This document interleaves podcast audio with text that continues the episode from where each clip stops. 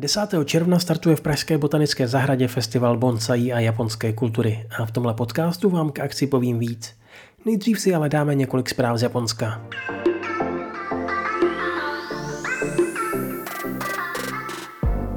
Premiér Fumio Kishida se hodlá koncem června zúčastnit samitu NATO. Stal by se tak prvním japonským představitelem, který by se setkání zúčastnil.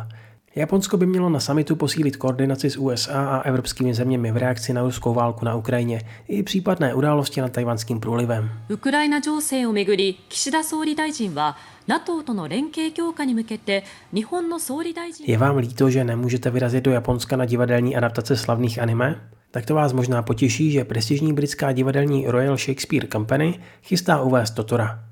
Živou inscenaci připravují dramaturg Tom Morton Smith a režisér Philip McDermott – Hudba samozřejmě bude od Joe Hisaishiho. Premiéra v londýnském Barbican Center proběhne 8. října.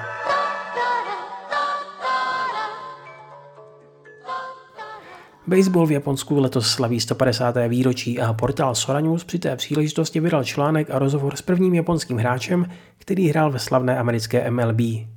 Jde o Masanori Murakamiho, který do států odešel v roce 1964.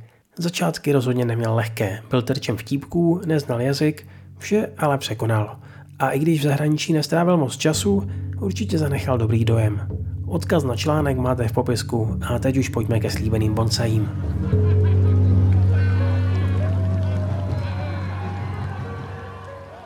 Festival v Pražské botanické zahradě, jak už jsem říkal v úvodu, začíná v pátek 10.6. a pokračuje až do neděle 19. června.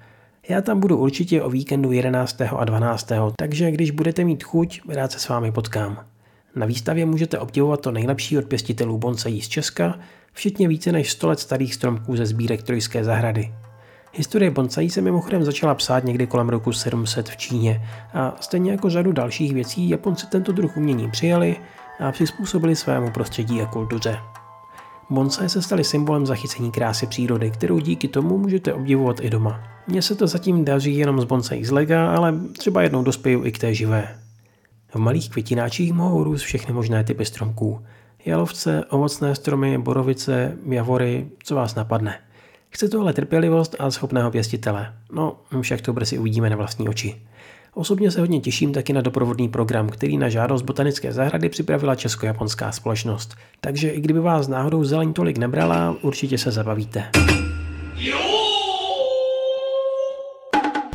Nejraději bych vyjmenoval vše od začátku do konce, jenže to už by nebyl podcast, ale audiokniha. A tak vybírám aspoň pár bodů z mého vlastního plánu, pro inspiraci. A zbytek najdete u mě na Facebooku. Sobotu bych rád začal příjemně, tak si od půl dvanácté poslechnu flétnu šakuhači v podání Vlastislava Matouška. Od 12.30 jdu odkoukat pár triků s tvarováním bonsaí podle Libora Slatinky, no a o dvě hodiny později se těším na to, jaké techniky z holí předvede Patrick Ort a jeho studenti ze Zlínského Tenchin Dojo. Různě mezi tím se budu samozřejmě pohybovat po všech stáncích s jídlem. Restaurace Miyabi, čaj z Urasenke, po 18. hodině proběhne i řízená degustace whisky Nika. Tam ale potřebujete rezervaci, tak koukněte na web japan.cz. Jo, taky se bude hrát Go, což mě docela baví, takže vás rád vyzvu na partii. V neděli je podle mě jasný bod programu, můj oblíbený tanec Yosakoi. Zase o půl dvanácté. A hned po něm následuje Tameshi Giri, takže sekání mečem s Janem Benešem. Pak se nejspíš zašiju u skládání origami, které mě naštvalo při poslední návštěvě Brna, protože jsem se snažil asi 20 minut marně složit jeřába. A když se mi to tentokrát povede, tak si dám za odměnu od půl druhé čajový obřad. Vstup do zahrady je jinak za stopade pro dospělé a otevřeno od 9 do 7 každý den. Tím už to povídání ale dneska skončím. Těším se na viděnou na festivalu. Matané.